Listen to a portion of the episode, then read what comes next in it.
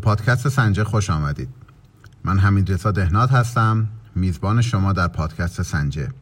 کاری از شرکت پیشگامان کیفیت پاسارگاد. شما به اپیزود چهار پادکست سنجه گوش می‌کنید. این اپیزود در شهریور 1400 منتشر میشه.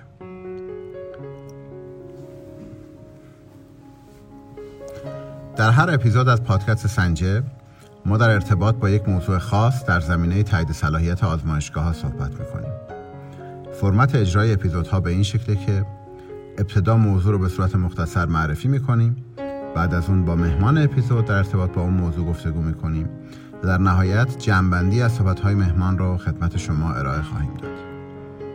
قبل از شروع این اپیزود لازم می‌دونم از همه عزیزان و مخاطبینی که با اظهار محبت و پیشنهادات و انتقاداتشون به ما در اجرای این پادکست کمک می‌کنن کمال تشکر رو داشته باشم. در این اپیزود قرار در مورد ریسک و تفکر مبتنی بر ریسک در استاندارد ایزای 1725 صحبت کنیم.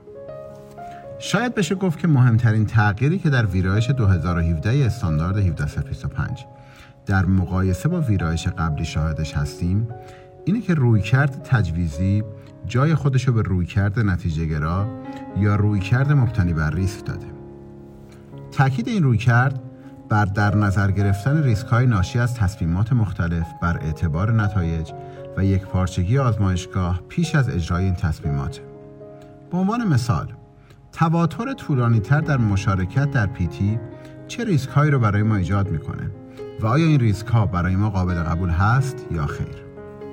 مفهوم ریسک و تفکر مبتنی بر ریسک به صورت تلویحی در روح استاندارد و تمام الزامات اون جدا از الزامی که ما در خصوص رسیدگی به ریسک ها و فرصت ها در بند 85 استاندارد داریم وجود داره که به عنوان مثال می‌تونم بندهای 5 در خصوص ساختار آزمایشگاه بند 88 در مورد ممیزی داخلی و سایر بندها اشاره کنم. یکی از پیش نیازهای ارزیابی ریسک در آزمایشگاه شناسایی بافت داخلی و خارجی سازمانه. به این معنی که باید یک ارزیابی جامع از نقاط قوت و ضعف داخلی و همچنین فرصتها و تهدیدهای موجود در محیط بیرونی سازمان یا آزمایشگاه انجام بشه. به همین دلیل ریسک های آزمایشگاه A در کشور X با ریسک های آزمایشگاه B در کشور Y به دلیل تفاوت در همین بافتی که این دوتا سازمان و محیط درونی و بیرونیشون دارن متفاوت خواهد بود حتی ممکنه که این دوتا آزمایشگاه دارای دامنه کاربرد مشابه یکدیگر باشن برای گفتگو در ارتباط با موضوع ریسک با آقای کیریاکو سیمیلیس گفتگو کردم آقای سیمیلیس اهل کشور قبرس هستند و دارای مدرک دکترای شیمی از دانشگاه آتن می باشند. اگر بخوام خلاصه از سوابق آقای سیمیلیس رو خدمتتون عرض بکنم ایشون بعد از 6 سال تدریس در دانشگاه آتن به عنوان مدرس دانشگاه در دهه 70 میلادی وارد فعالیت در موضوعات استانداردسازی، کیفیت و محیط زیست و همچنین فعالیت های مرتبط با صدور گواهی نامه در کشور قبرس شدند. به مدت 20 سال این فعالیت ها ادامه داشت و در 12 سال اخیر هم ایشون در زمینه فعالیت های مرتبط با تایید صلاحیت آزمایشگاه و مراجع بازرسی فعال هستند. آقای سیمیلیس به صورت فعالانه در اتحادیه اروپایی تایید صلاحیت یا EA و ارزیابی های همترازی که این سازمان انجام میده فعالیت دارند. آقای سیمیلیس در فاصله سالهای 2009 تا 2013 مدیر مرکز تایید صلاحیت کشور قبرس بودند. از سال 1997 نماینده کشور قبرس در یوراکم بودند و در سالهای 2008 تا 2010 به عنوان مدیر یوراکم فعالیت داشتند. از ایشون مقاله های متعددی در ژورنال های علمی معتبر به چاپ رسیده و همچنین به عنوان سخنران مدعو در بسیاری از سمینارها، کارگاه های آموزشی و کنفرانس ها حضور داشتند. با آقای سیمیلیس در خصوص تفکر مبتنی بر ریسک در استاندارد ایزو 1735 و تأثیرات این تفکر بر سیستم مدیریت آزمایشگاه ها گفتگو کردم. از شما دعوت می کنم که به این مصاحبه گوش کنید.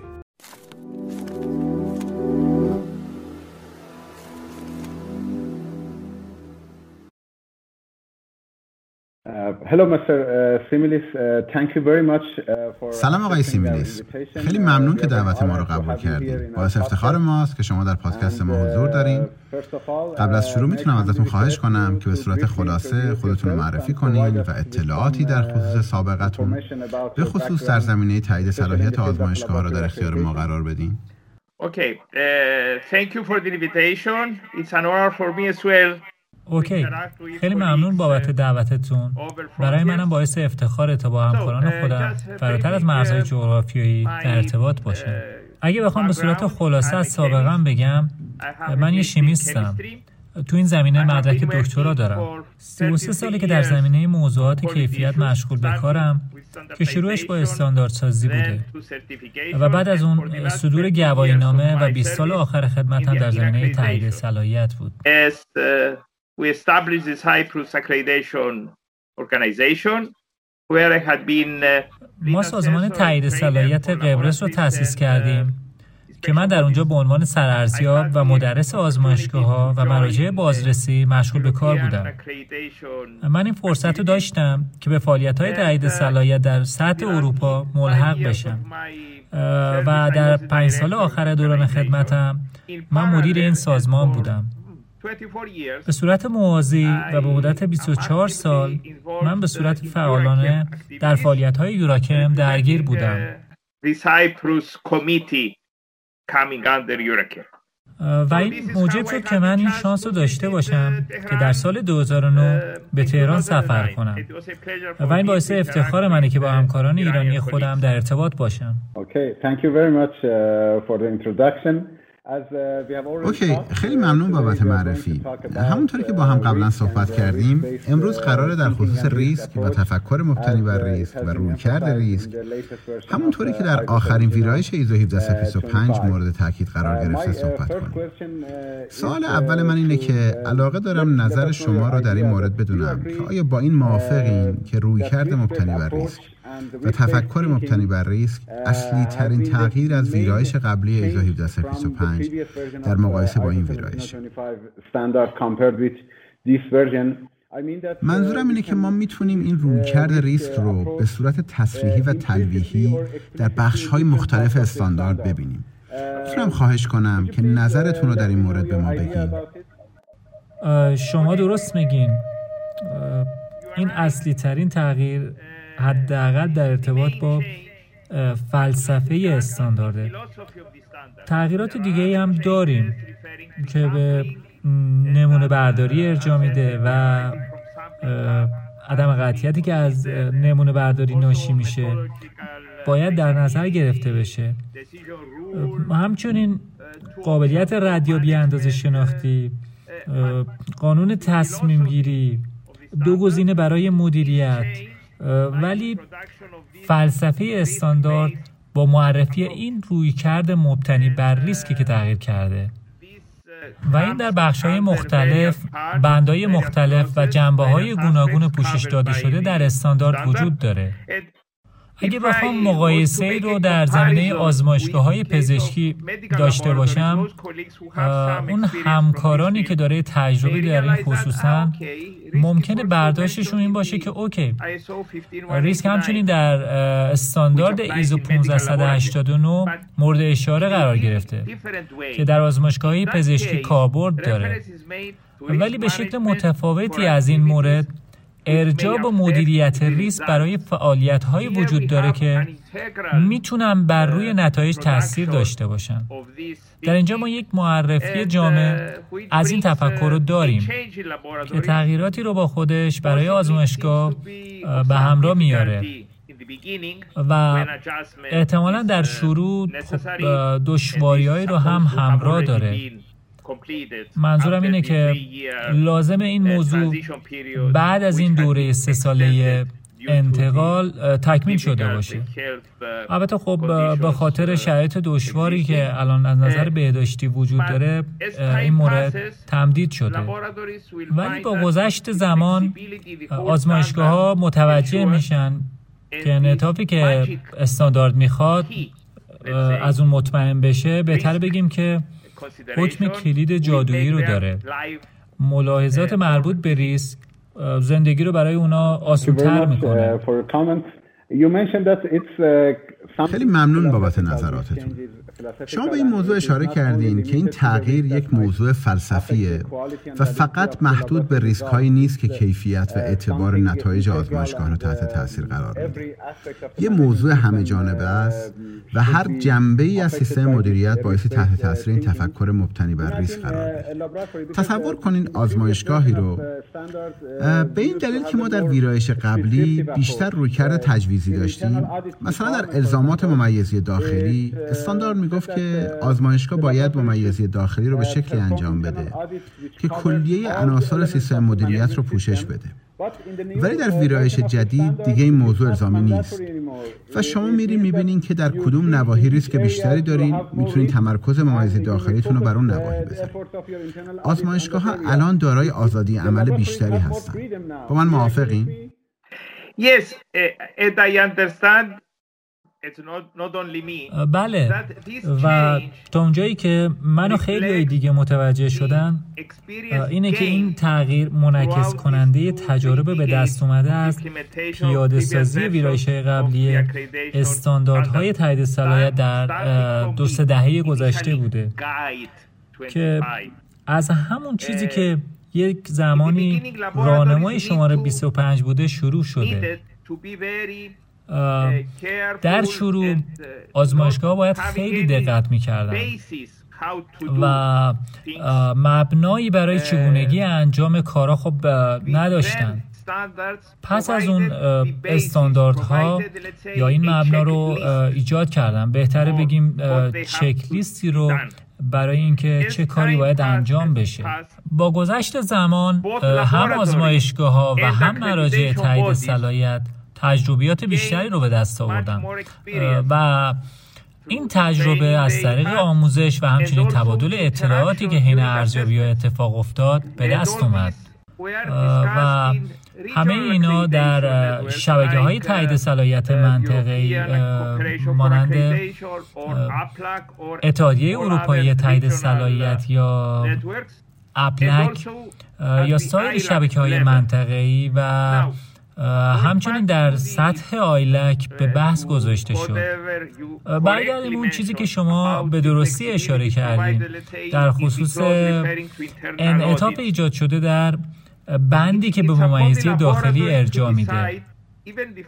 این به عده آزمایشگاهه که حتی در خصوص تواتر و معیارهای ممیزی داخلی جنبه های مختلف عملیات و سیستم خودش تصمیم بگیره و در هر شرایطی از راهنماهایی که در ایزو 1911 فراهم شده که خیلی مهم تبعیت بکنه ولی به اون آسونی نیست که یکی بتونه بگه که از این 15 عنصر در عملیات ما از این هشتا و دهتا میگذریم. و تمرکزم رو فقط روی اون پنجتا می‌ذارم.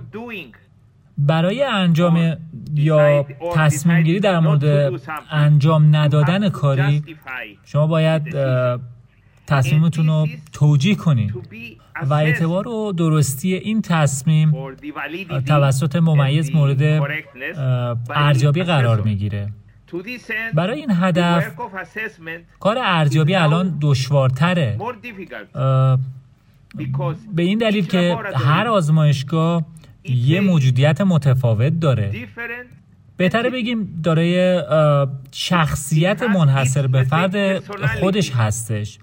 برای همین لازمه که ارزیابها در ارزیابی سیستم خط ها و ملاحظات ایجاد شده توسط آزمایشگاه یه مقدار عمیقتر از قبل کارشون رو انجام بدن و تایید کنن که آیا اینها به نوع مناسبی توجیه شدند یا خیر. اوکی thank you very much for uh, the explanation. Uh, خیلی ممنون از توضیحاتتون. شما به اهمیت تفاهم بین ارزیاب ها و در خصوص اینکه ارزیابی باید چگونه انجام بشه در سطح منطقه‌ای و بین المللی اشاره کردید همینطور که شما اشاره کردین این آزادی عمل بی قید و شرط نیست و نوعی از آزادی مشروطه و شما باید هر تصمیمی که گرفتین رو توجیه بکنید تا ارزیابهاتون و سایر طرف های زینفعتون رو مطمئن بکنید که الزامات سیستم به صورت اثر بخشی اجرا شده. ولی آزمایشگاه کوچیک رو تصور کنید منظورم آزمایشگاه خیلی کوچیکه. اونا الان آزادی بیشتری دارن. اونا دیگه مجبور نیستن که مدیر کیفیت داشته باشن. یه نفر می‌تونه همه کارها رو تو این آزمایشگاه انجام بده. و بر مبنای این رویکرد مبتنی بر ریس در ویرایش جدید استاندارد آزمایشگاه ها به خصوص آزمایشگاه کوچیک دارای آزادی عمل بیشتری هستند.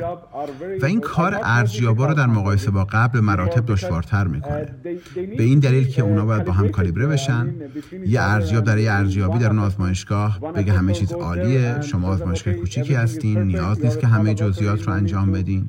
و نوبت بعدی یه ارزیاب دیگه باشه که دارای نگاه متفاوتی باشه. و این می‌تونه خیلی بد باشه. من واقعا دوست دارم که نظرات شما رو بدونم که چه نوع تفاهمی باید بین اینها باشه و چگونه باید به این تفاهم در سطح منطقه‌ای و در سطح بین‌المللی برسیم.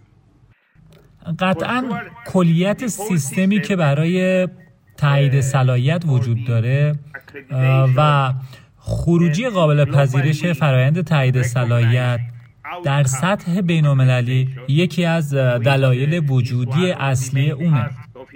به این دلیل که تجارت و همچنین جنبه های سلامتی و ایمنی بین جوامع و سایر موارد مشابه رو در سراسر جهان تسهیل می‌کنه. برای سالهای طولانی نکته اصلی بحث بین نهادهای تایید صلاحیت منطقی این بود که اگه محصولی که در قبرس مثلا تولید میشه و قرار به ایران صادر بشه شرکت ما از طریق یک گواهی نامه که از یه آزمایشگاه تایید صلاحیت شده صادر میشه نتیجه گیری می‌کنه که نتایج با الزامات منطبق هستش یا نه؟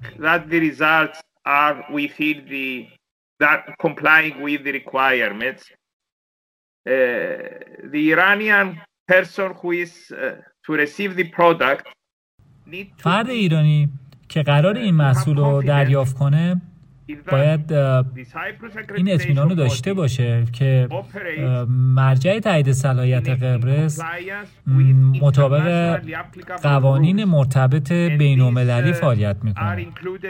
و این موضوعات در استاندارد ایزو آیسی 17011 دیده شده که عملیات و شایستگی مراجع تایید صلاحیت رو تشریح می‌کنه. در مورد آزمایشگاه های کوچیک برای سالهای طولانی بحثی جریان داشت که آیا این آزمایشگاه های کوچیک امکان تایید صلاحیت رو می‌تونن داشته باشن یا نه؟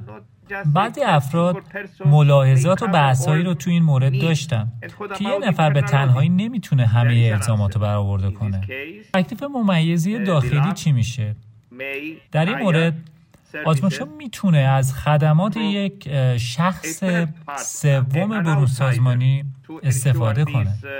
تا مطمئن بشه که این وظیفه انجام شده. پس در آزمایشگاه کوچیک که یک هسته مرکزی در اداره خودش داره یه نفر همه چیز رو می‌دونه. یا فرض بر اینه که همه چیز رو در خصوص اون چیزی که در آزمایشگاه اتفاق میفته باید بدونه. تا حدی انعطاف ما اینجا خب بیشتره. این به معنی نداشتن مسئولیت در خصوص اون چارچوبی که ما در اون ریسک های مرتبط با عناصر اصلی رو شناسایی می‌کنیم نیست. و عناصر اصلی اون چیزایی که به صورت مشخص در بندهای مرتبط استاندارد اونا ارجاش داده شده. مثلا بیطرفی. آیا این آزمایشگاه یک نفره بیطرفه؟ آیا اون قدی کوچیکه که بعضی خط مشای سختگیرانه در خصوص اطمینان دادن به مشتریان خودش یا همون ریسک مشتریان رو نداشته باشه؟ آیا آزمایشگاه چه کوچیک و چه بزرگ. تحت نظر یک سازمان بزرگتر کار می‌کنه. یا آیا سازمان مادر تنها مشتری آزمایشگاهه؟ یا آزمایشگاه به رقبای سازمان مادر هم خدمات ارائه میده. اگه بخوایم بحث رو از آزمایشگاه های کوچیک به آزمایشگاه های بزرگتر ببریم خط مشی ها و به صورت خاص خط مشی دستمزد چگونه است؟ What about the policy, the wages policy? آیا این دستمزد برای کاری که توسط کارکنان آزمایشگاه انجام میشه کافیه؟ یا کارکنان آزمایشگاه به آسونی در برابر چالش ها آسیب پذیرن و اینجا ما موضوع فرهنگ جامعه رو داریم. پس جنبه های متعددی که باید توسط آزمایشگاه کوچیک و همچنین توسط آزمایشگاه بزرگ باید مد نظر قرار بگیره. و اینا هم باید توسط ارزیابان مورد ارزیابی قرار بگیره. هنگام کار با استاندارد و همونطوری که من اشاره کردم چهار یا پنج بند از استاندارد شامل بیطرفی، بیانیه انتباه، بازنگری های مدیریت، مدیریت کارهای نامنطبق به صورت مشخص به ریسک و تفکر مبتنی بر ریسک ارجاع میشه. made for risk as risk based thinking. ولی کلمه ریسک سی بار در استاندارد مورد اشاره قرار گرفته شما منظورتون عدد سه و کنارش عدد صفره؟ بله سه و صفر. در استاندارد قبلی فقط چهار بار اشاره شده بود. بدون وجود یه رویکرد جامع. خب از طرف دیگه کلمات دیگه هم وجود دارن که آزمایشگاه باید در خاطرش داشته باشه که دارای نشونه هایی در خصوص ریسکایی هم که بایستی اونا رو مد نظر داشته باشه. در بعضی از بندا کلمه کافی وجود داره. فلان مورد کافیه یا مناسب. سوال اینه که کاری که دارم انجام میدم مناسب هستش یا کاری که دارم انجام میدم کافیه؟ یا در سایر موارد پیشگیری از این یا از اون وجود داره؟ یا حصول اطمینان یا حتی کلیدی؟ هرچند من درک می‌کنم و انتظار دارم که آزمایشگاه ها تا امروز سیستمشون رو به استاندارد ویرایش جدید تبدیل کرده باشن. با زمان بیشتر و تجربیات به دست اومده قطعا اونا این انعطاف رو لمس می‌کنن.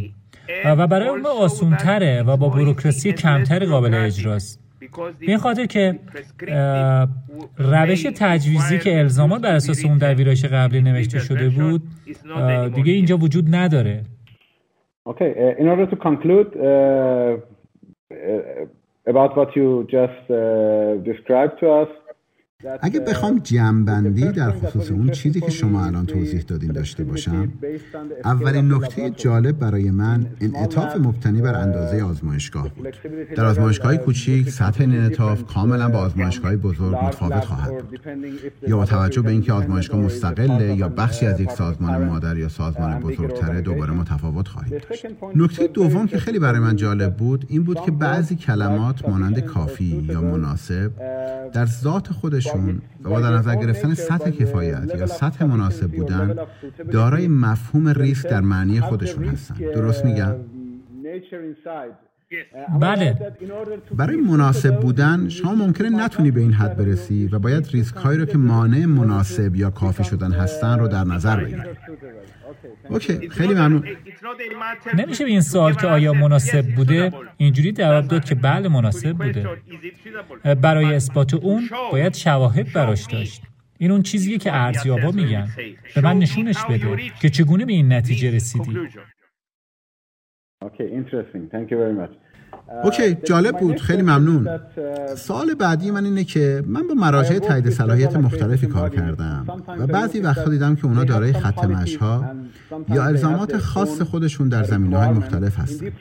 مثلا قوانینی در مورد فواصل زمانی مشارکت در آزمون های مهارت داره.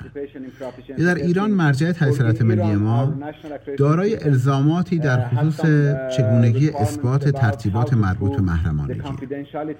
و اونها بعضی از مدارک قانونی رو برای اطمینان پیدا کردن نیاز داره.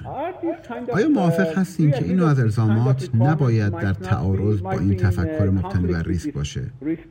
یا اونها این آزادی عمل رو دارن که در بعضی زمینه ها الزامات سختگیرانه تری رو فراتر از الزامات ایزای 1725 داشته باشه. درست میگی. مخصوصا مواقعی که ما در خصوص مشارکت در برنامه های آزمون مهارت یا همون برنامه های پیتی صحبت می‌کنیم. موضوع بحث برای سالهای متعدد این بوده که مراجع تایید صلاحیتی که به تازگی تأسیس شده بودند پیشنویسی رو حاوی متنی در خصوص اجرای الزامات تکمیلی برای آزمایشگاه ها اونا تهیه کرده بودند که در اون مشارکت در پیتی برای کلیه پارامترها رو به صورت سالیانه الزامی کرده بودند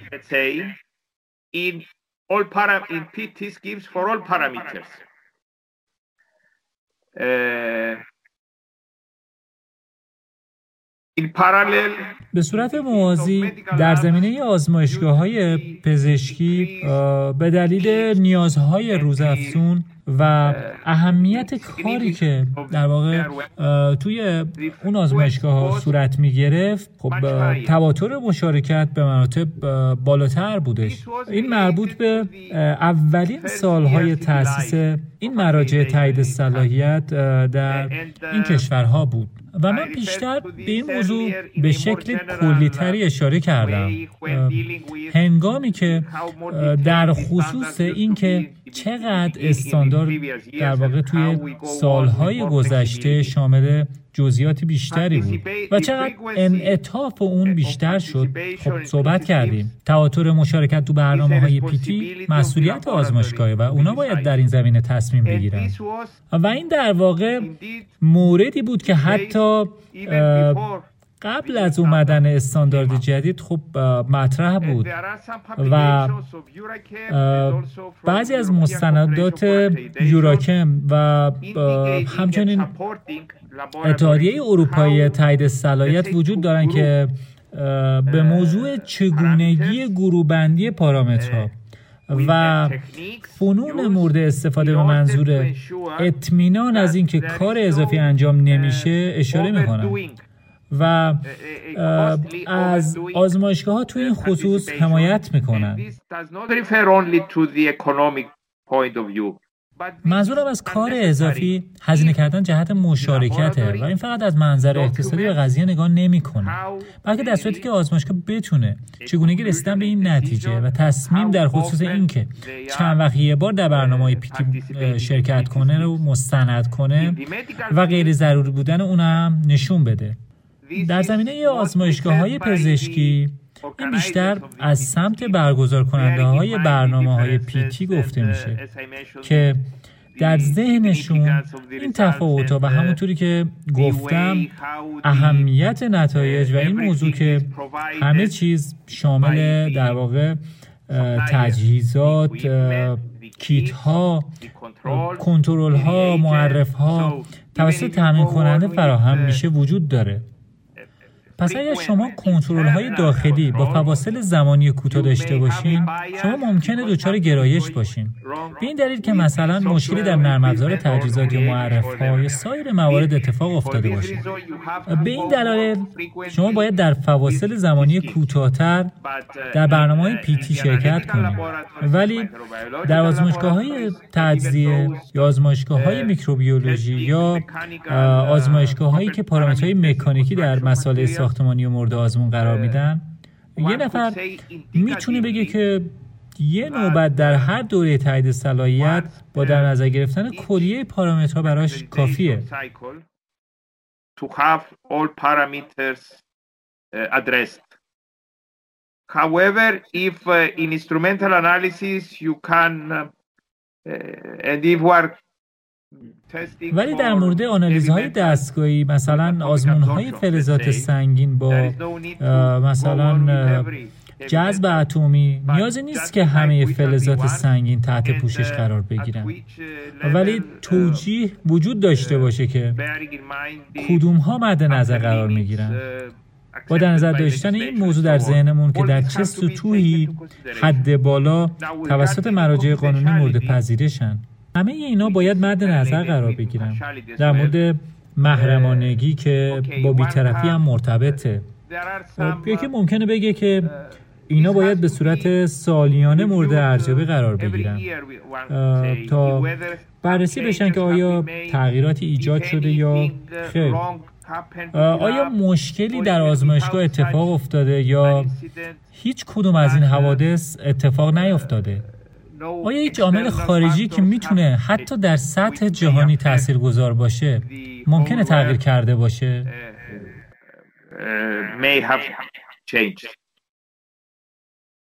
OK OK فکر می‌کنم اصطلاح زیررشته برای این گروه بندی analyte ها استفاده میشه. آیا درست میگم؟ از اصطلاح زیررشته استفاده میشه بله بله دقیقا. فکر می‌کنم در EA 418 OK سوال بعدی من اینه که در بند 85 استاندارد ISO 17025 به صورت شفاف در یکی از یادآوری ها میگه که با این الزام ما از آزمایشگاه ها نمی‌خوایم که یک سیستم مدیریت ریسک رسمی داشته باشند. و بعضی آزمایشگاه ها و باز میگم آزمایشگاه های کوچیک باورشونه که می‌تونن ارزامات بند 85 رو با در نظر گرفتن و تخصیص زمانی مثلا در بازنگری های سالانه مدیریت و صحبت در خصوص ریسک ها و اینکه چطور بایستی با این ریسک ها مواجه بشن و چه کاری رو باید انجام بدن برآورده بکنن. و اقدامات مورد نیازشون رو ثبت بکنن و با این زمانی که به عنوان بخشی از بازنگری مدیریتشون در نظر می‌گیرن باورشون اینه که می‌تونن الزامات بند 85 رو برآورده کنن. آیا با چنین نتیجه گیری موافق هستیم؟ یا باید مستندات بیشتر یا یک روش اجرایی برای این موضوع داشته باشند Okay, I would say that this is not sufficient. Uh, the اوکی من میگم که این کافی نخواهد بود. پیغامی که توسط اتحادیه اروپایی تحت صلاحیت در اولین دوره آموزشی سرارزیابی ارائه شده بود این بود که من می‌دونم که شما ارزیاب نیستین. قرار نیست همه چیز در نوبت اول وجود داشته باشه. شما کاملا درست میگین.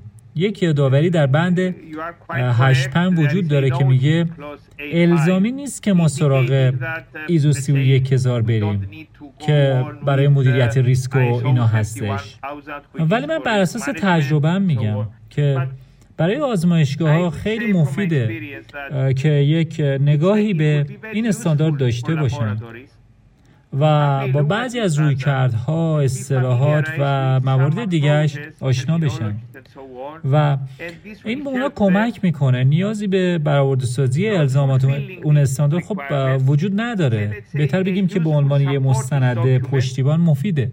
برای شروع نشون دادن بعضی از نواحی به خصوص اونایی که در بندهای مرتبط از استاندارد اشاره کردیم و در واقع خب الزام نیست که این احساس وجود داشته باشه که حتما بایستی در عمل همه چیز کاملا طبق اون باشه. تلاش کنیم که ریسکا رو شناسایی کنیم. بعضی از رویکردها و عادات رو داشته باشیم و سوابق رو در واقع تهیه کنیم. سوابق رو نگهداری کنیم. گزارشی داشته باشیم که در موردش توی بازنگری مدیریت بحث کنیم و در این بازنگری مدیریت و بعد از یک سال که در واقع این سیستم وجود داره یه ارزیابی از تجربیات به دست اومده خب انجام میشه. و ممکنه که بعضی از نکات تکمیلی اینجا مورد توجه قرار بگیره و بعضی از اونا که بالا قبلا مورد توجه بودن ممکنه در ارزیابی ها مشخص بشه که اون موارد دیگه ضرور نیست بهش بهشون توجه بشه. این یک رویکرد پویاست. ما باید در طول زمان بر این مبنا کار کنیم و همچنین بهترین استفاده ممکن رو از تجربیاتی که در آزمایشگاه به دست آوردیم و در واقع داشته باشیم. هرچند که موضوعی مربوط به گذشته باشه. حتی مراجع تایید صلاحیت هنگامی که از آزمایشگاه ها برای ارزیابی مراقبتی بازدید می‌کنم ممکنه از فاصله زمانی سالیانه انحراف داشته باشم. که این بر مبنای نکات، خروجی ها و گزارشات بازدیدهای قبلیه. ایده اینه که ما از انعطاف مطمئن باشیم. واقع تمرکزمون بر کارایی نتایج باشه و بدونیم که چگونه باید به نتیجه برسیم. البته نه با نگاه تجویزی. این در استاندارد نوشته نشده و دیگه وجود نداره. آزمایشگاه بستگی داره که مسیرش رو پیدا بکنه. برای در واقع برآورده نمودن الزامات به صورت باثبات و مستندسازی در حد کفایت با سوابقی که به شکل مناسبی نگهداری می‌کنه رو داشته باشه. با در نظر گرفتن ممیزی داخلی و بازنگری مدیریت و همچنین ارزیابی که توسط مراجع تایید صلاحیت انجام میشه. شما منظورتون اینه که ما می‌دونیم که این موضوع که اونها چگونه این الزامات رو برآورده می‌کنن دیگه حائز اهمیت نیست. ما به خروجی ها نیاز داریم. اگر اونها بتونن اثبات بکنن و نشون بدن که ریسک ها به صورت اثر بخشی در آزمایشگاه ارزیابی و مدیریت شدن و نتایج نشون دهنده این باشه که اونها به صورت اثر بخشی ریسک ها رو کنترل کردن کافی خواهد بود و اهمیتی نداره که اونها یک روش اجرایی ارزیابی ریسک جداگانه داشته باشن یا اون رو به عنوان بخشی از بازنگری مدیریت انجام داده باشن. درست میگم؟ OK بله این معنیش اینه که اونا نمی‌تونن به صورت شانسی به نتایج مطلوب برسن. مبنای این کاریه که در قالب یه سیستم انجام دادن. که دیگه ضروری نیست در یه نظامنامه کیفیت در واقع مدون بشه. ولی مواظب باشید. اونایی که قبلا در واقع تلاش کردن زمان گذاشتن و پولشون رو برای اطمینان از نظامنامه کیفیت صرف کردن اگر در راستای تحقق هدف ما باشه اوکیه. دورش نندازین. ولی در هر صورت اون چیزی که در نامه گنجونده شده یا قرار بوده که در نظامنامه کیفیت قرار بگیره یه جایی در سیستم ما وجود داره. نه به اون شکل تجویزی. ولی دارای همون پتانسیل برای اطمینان از وظایف هستش. اوکی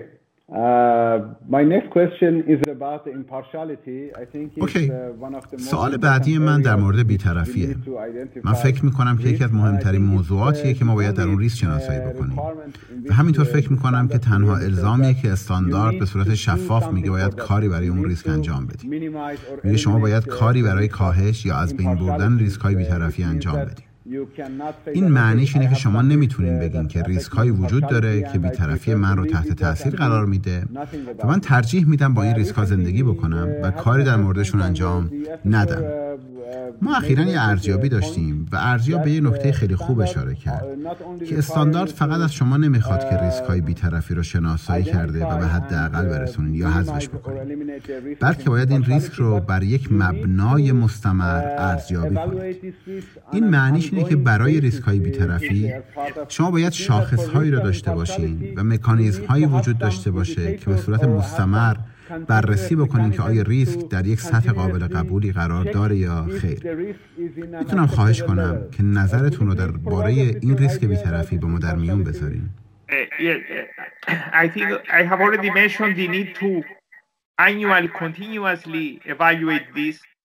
من قبلا هم اشاره کردم که ما باید به صورت سالیانه و مستمر ریسکامون رو ارزیابی کنیم. قطعا خب بعضی عوامل رو نمیشه تغییر داد. اگه یه آزمایشگاه زیر نظریه سازمان مادر کار می‌کنه به همینی که هست.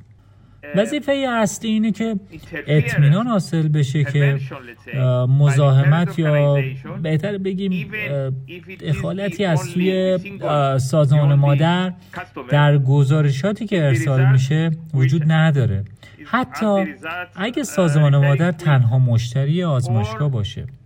یا در مواردی که رقبایی وجود داشته باشن منظورم اینه که رقبای سازمان مادر مشترین آزمایشگاه هم باشن.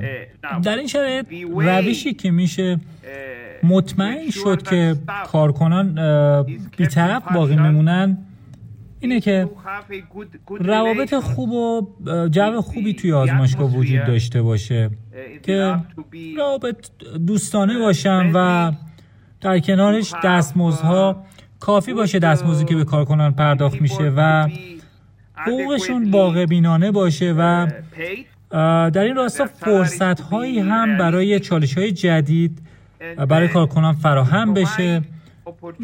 و مشارکت فعالانه تری به صورت کلی داشته باشم که به کار گروهی منتهی بشه. برای اجتناب از رقابت بین کارکنان که البته چیز بدی نیست. ولی در بعضی از موارد این ناشی از مدیریت ضعیف منابع انسانی می‌تونه باشه. موضوع فرهنگی هم می‌تونه باشه ولی باید این مورد رو هم در نظر گرفت. قطعا آزمایشگاه نهادی نیست که بشه از جامعه اونو منفک دونست. پس بعضی از خصوصیات رفتاری ما چه مثبت و چه منفی می‌تونه در یه جامعه کوچیک که می‌تونه سه یا پنج یا پنجاه نفره که تعداد کارکنان آزمایشگاه هستن هم می‌تونه وجود داشته باشه. Okay. My last question is uh, that uh, some laboratories identify uh, اوکی. سوال آخر من اینه که بعضی از آزمایشگاه ها اکثر ریسک های خودشون رو در بخش های فنی شناسایی می‌کنن که می‌تونه بر اعتبار نتایج تاثیرگذار باشه. اخیرا در بسیاری از آزمایشگاه ها من مشاهده کردم که ریسک های رو در ارتباط با وضعیت همهگیری ویروس و اینکه این موضوع چطور می‌تونه روی کار آزمایشگاه تاثیر بذاره شناسایی کرد من تمایل دارم که نظر شما رو در این مورد بدونم که در چه حوزه های آزمایشگاه ها می‌تونن ریسک شناسایی بکنن یا این موضوعی که به زمینه کاری آزمایشگاه ها بستگی داره. مثلا اگر آزمایشگاهی در زمینه آزمون های غذایی فعاله ریسک ها در ذات خودشون با آزمایشگاهی که بخشی از یک کارخونه که تجهیزات صنعتی یا محصولات صنعتی تولید می‌کنن متفاوته. می‌تونم نظرتون رو در این مورد بدونم. Uh, can I have your idea about this? Uh, okay. The uh, specific activity اوکی فعالیت های مشخصی که در هر حوزه وجود دارن دارای اهمیت منحصر به فرد خودشونن. و ما موقعیت های مختلفی داریم. مثلا در آزمایشگاه های میکروبیولوژی در مقایسه با آزمایشگاه های تزیهی تفاوت وجود داره. به این دلیل که در آزمایشگاه های میکروبیولوژی نمونه برداری داره اهمیت بیشتریه. یا اینجوری بگم که ریسکای نمونه برداری در آزمایشگاه میکروبیولوژی داره اهمیت بیشتری در مقایسه با بسیاری از آزمایشگاه تجزیه‌ای همچنین ممکنه هنگامی که از آزمایشگاه های صحبت می‌کنیم که مساله ساختمانی رو مورد آزمون قرار میدن. توی نمونه برداری ریسکای بیشتری وجود داشته باشه. ولی حتی در, در دامن کاربردهای مشابه در دو آزمایشگاه مختلف که ممکنه داره شدتهای متفاوتی از ریسک در جنبه های مختلف باشن. اگه ما این دو آزمایشگاه رو با همدیگه بیایم و مقایسه بکنیم به دلیل ساختار کلی آزمایشگاه. اگه مثلا یه آزمایشگاه دارای پنج آنالیست با صلاحیت باشه و آزمایشگاه دیگه فقط دو سه نفر با صلاحیت داشته باشه مشارکت تو برنامه های پیتی ممکنه از این جنبه خب مورد توجه قرار بگیره. و آزمایشگاه باید مطمئن بشه که کلیه این پنج آنالیستی که داره شایستگیشون رو به صورت مستمر اینا حفظ کرده باشن. و یکی از جنبه های این حفظ شایستگی در واقع می‌تونه عملکرد اونها توی برنامه های پیتی باشه که به چه صورتی بوده. اگه شما فقط داره دو یا فقط یه نفر باشین ریسکی که وجود داره اینه که هنگامی که شما بخواین یه نفر دیگر رو استخدام کنین چطور مطمئن بشین که بعد از آموزش های مناسب اختیارات جهت انجام آزمون ها به تنهایی رو به این فرد جدید تفویض می‌کنین. به شرطی که اون تو برنامه های پیتی شرکت کرده باشه. زمینه فعالیت به خودی خودی عامل تعیین کننده است.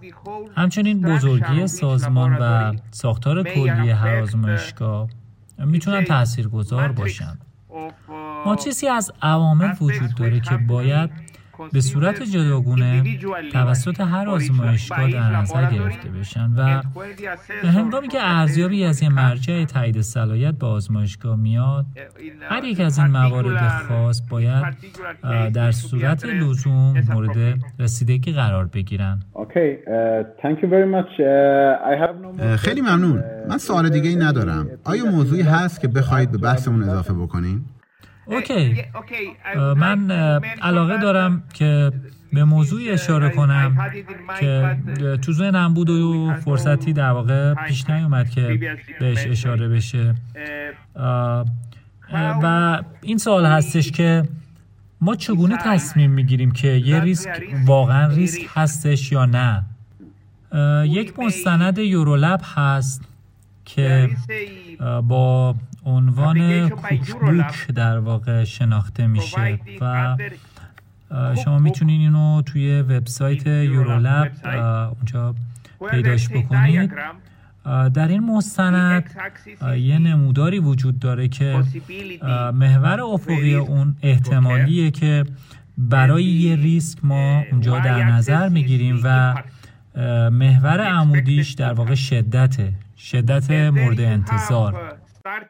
و این نمودار از احتمال های خیلی پایین و شدت های خیلی پایین شروع میشه و نقطه در روی نمودار قرار می‌گیره. و بر مبنای این شما می‌تونین تصمیم بگیرین که چه مواردی دارای احتمال های بالا و شدت های بالا هستند و این موارد به عنوان موارد با اولویت بالا در نظر گرفته میشن. اون چیزیه که ما عقبتر و بیشتر در بحثمون بهش اشاره کردیم که به صورت تدریجی جلو بریم آزمایشگاه باید شبیه این عمل کنه. البته این نمودار ممکنه در طول دو یا سه سال متفاوت بشه. به این دلیل که اطمینان ایجاد میشه که درک بیشتری از فلسفه این احتمال و شدت و چیزهای دیگه ایجاد میشه.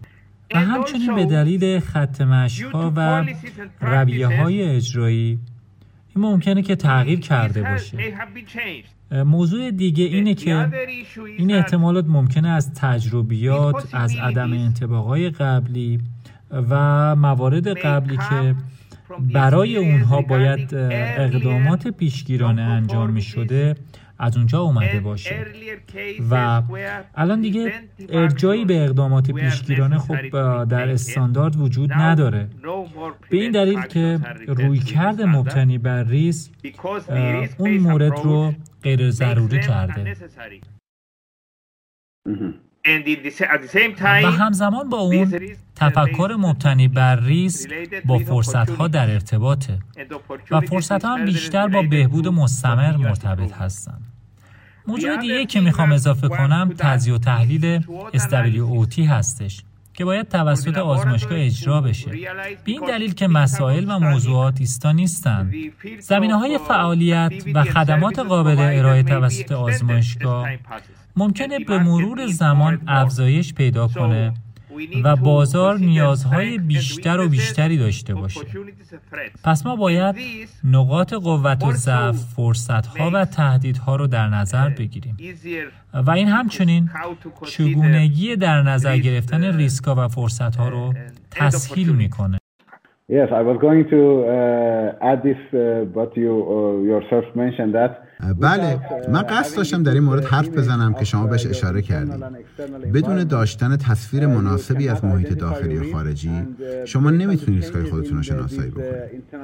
و بر اساس تغییراتی که در این عوامل درونی و بیرونی ایجاد میشه سطح ریسک ممکنه بر یک مبنای مستمر تغییر کنه. منظورم اینه که یک ریسک بالا در گذشته بسته به این عوامل داخلی و خارجی ممکنه در آینده دارای اهمیت نباشه.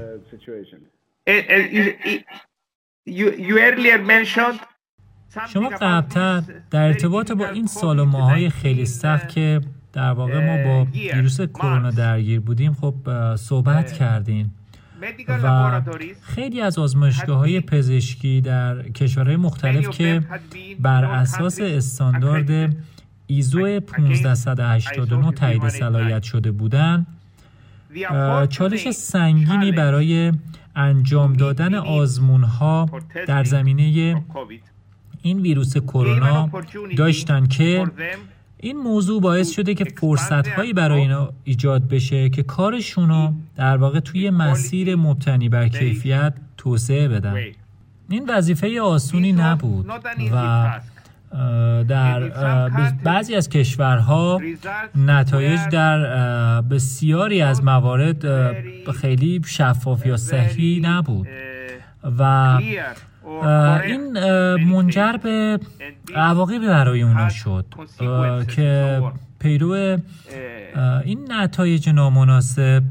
اینو در نظر بگیرید که مراجع قانونی توی اون کشور ممکنه که نیازهای بازار رو جهت ارائه خدمات آزمایشگاهی افزایش بده و این وسط آزمایشگاه هایی که تجزیه و تحلیل استابیلی اوتی رو انجام دادن و یا فرصت ها رو مورد ارزیابی قرار میدن.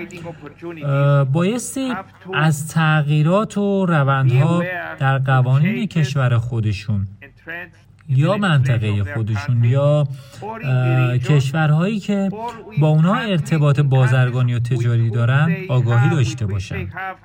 تا تو موقعیتی باشن که بتونن الزامات اضافی و تکمیلی رو برآورده کنن. و خب اینجا دوباره موضوع پذیرش ریسک مطرح میشه. یاکوس خیلی ممنونم برای وقتی که گذاشتی. باعث افتخار من بود. من یه چیزی رو می‌خوام اضافه کنم. ویروس کرونا انجام ارزیابی ها رو خیلی دشوار و سخت کرده. یا اونا رو به صورت قابل توجهی تحت تاثیر قرار داده. روندی شروع شده برای اینکه آزمایشگاه ها رو به صورت از راه دور ارزیابی کنن. و اینجا همه ما هم آزمایشگاه ها و هم مراجع تایید صلاحیت نیاز داریم که ریسکا رو تو این زمینه در بله به این دلیل که از طریق ارزیابی از راه دور ممکنه شما اطلاعات کافی در اختیار نداشته باشید. در بعضی حوزه ها مانند مشاهده آزمون ها یا مشاهده شرط محیطی آزمایشگاه محدودیت هایی وجود داشته باشه. و این ممکنه ریسک هایی رو در راستای برآورده نمودن اهداف ارزیابی ایجاد بکنه. بله. It's very interesting for me. Thank you very much for this nice.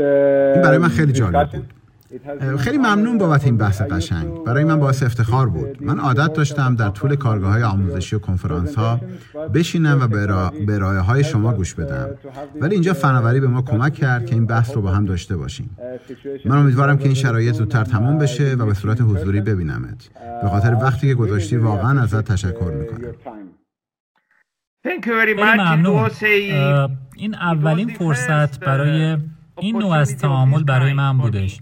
با اینکه روزانه زمان زیادی رو توی جلسات آنلاین و اینجور چیزا شرکت می کنم ولی این تحمل برای من خیلی چالشی بود و ازت به خاطر این افتخاری که نصیبم کردی و دعوتی از من کردین تشکر می کنم و امیدوارم این تعامل ما بتونه به همکارانمون کمک کنه و ما بتونیم اون چیزی که فرصت یادگیری شو داشتیم و اون مطالب و تجربیاتی رو که به دست آوردیم بتونیم از این طریق به اونها انتقال بدیم. این یک دوره آموزشی خیلی فشرده برای من هم بود و من مطمئنم که برای مخاطبین ما هم بسیار مفید خواهد من باید دوباره ازت تشکر کنم و امیدوارم دوباره ببینمت. خیلی ممنون بابت وقتی که گذاشتی. خیلی ممنون. خدا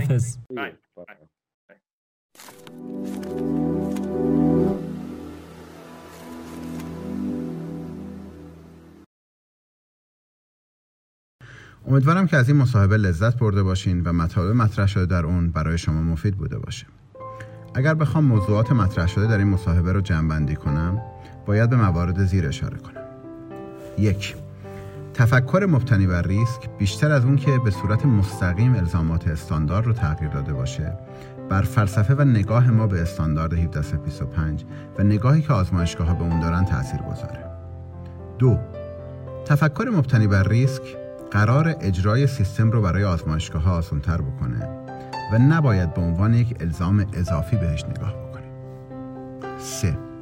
انعطاف ایجاد شده ناشی از این رویکرد بی قید و شرط نیست و تفکر مبتنی بر ریسک اگر قرار منجر به کاهش حجم فعالیت ها برای آزمایشگاه و مثلا کاهش حجم نواحی مورد ارزیابی در ارزیابی داخلی یا ممیزی های داخلی بشه باید برای اون توجیهاتی وجود داشته باشه و قرار نیست که ما بگیم چون ریسکی وجود نداره ما تصمیم گرفتیم کاری رو انجام ندیم چهار کلمه ریسک سی بار به صورت مستقیم در استاندارد 1725 مورد اشاره قرار گرفته ولی به دفعات و به صورت تلویحی در قالب واژگانی مانند کافی، پیشگیری، کلیدی و غیره هم باز توجه ما به موضوع ریسک رو ضروری کرده. و مورد آخر و مورد پنجم اینه که هر آزمایشگاه یک هویت منحصر به فرد داره که ناشی از فرهنگ سازمانی موضوعات داخلی و خارجی مختلفی که اون آزمایشگاه درگیرشه و ریسک های اونها از نظر ماهیت با ریسک های آزمایشگاه های مشابه قطعا متفاوت خواهد بود. امیدوارم از گوش کردن به این اپیزود لذت برده باشین و مطالب مطرح شده در اون برای شما مفید بوده باشه. شما می‌تونین پیشنهادات و انتقادات خودتون رو در مورد این پادکست با آدرس پادکست p o d c a s t at qualitypioneers.ir یا حساب های ما در شبکه های اجتماعی برای ما ارسال بکنید. ما از پیشنهادات و انتقادات شما استقبال می‌کنیم و خواهشمون ازتون اینه که با ما در تماس باشین یا در صورتی که تمایل دارین در مورد موضوع خاصی در پادکست صحبت بشه که می‌تونه برای شما یا همکاران شما مفید باشه حتما اونو با ما در ارتباط بذارید. همچنین در صورتی که علاقه مندین به عنوان مهمان در پادکست ما حضور داشته باشین حتما با ما از طریق همین ایمیل آدرس یا حساب های ما در شبکه های اجتماعی در ارتباط باشین. پادکست ما از طریق اپلیکیشن های مختلف پادکست مانند Castbox و Apple Podcast و سایر اپلیکیشن ها منتشر میشه. همچنین فایل صوتی این پادکست در کانال تلگرام ما و همینطور وبسایت ما بارگذاری میشه و شما می‌تونید از طریق کانال یا وبسایت به اون دسترسی داشته باشید.